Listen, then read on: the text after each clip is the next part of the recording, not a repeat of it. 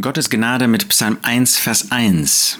Da lesen wir, Glückselig der Mann, der nicht wandelt im Rat der Gottlosen und nicht steht auf dem Weg der Sünder und nicht sitzt auf dem Sitz der Spötter. Die Psalmen 1 und 2 sind die Einleitung in das Psalmbuch. Ein wunderbares Buch, ein langes Buch, das längste Buch, das Gott uns in der Bibel gegeben hat.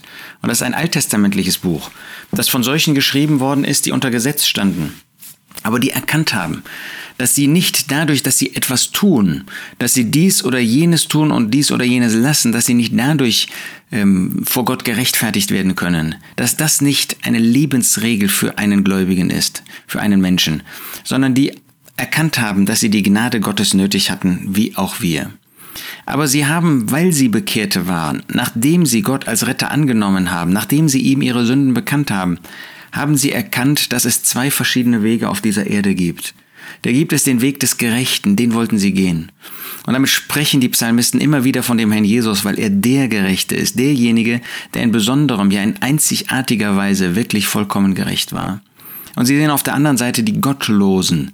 Und auf diesem Weg wollten sie nicht gehen. Und deshalb sagt dieser Psalmist, glückselig der Mann, der nicht wandelt im Rat der Gottlosen. Ja, auf dem Weg des gottlosen des Sünders wollen wir doch wohl hoffentlich nicht gehen, ja nicht einmal stehen, wie der zweite Punkt heißt. Aber wir wollen auch nicht den Rat der Gottlosen für unser Leben in Anspruch nehmen. Da geht es nicht darum, dass wir nicht mal eine berufliche Beratung oder dergleichen in Anspruch nehmen können.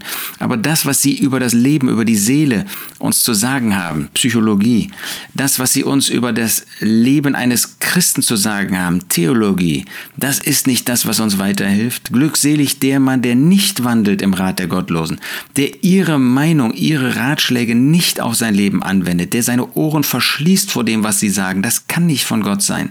Das, was von Gott kommt, das ist die Bibel, das ist das Wort Gottes. Glückselig, der nicht steht auf dem Weg der Sünder. Wir werden doch wohl nicht einen Weg der Sünder gehen, aber nicht einmal stehen sollen wir auf diesem Weg. Ja, wir sollen uns nie eins machen mit der Sünde, mit dem Sünder. Wir sollen ihm die gute Botschaft verkünden, aber wir sollen nicht eine gemeinsame Sache mit ihm machen, Gemeinschaft haben, auf ihrem Weg gehen. Und erst recht nicht sitzen auf dem Sitz der Spötter, da wo man Gott spottet oder die Gläubigen verspottet. Damit haben wir nichts zu tun, oder doch? Ist das in unserem Leben Realität? Lasst uns das wirklich kritisch überprüfen. Glückselig der Mann, der nicht wandelt im Rat der Gottlosen und nicht steht auf dem Weg der Sünder und nicht sitzt auf dem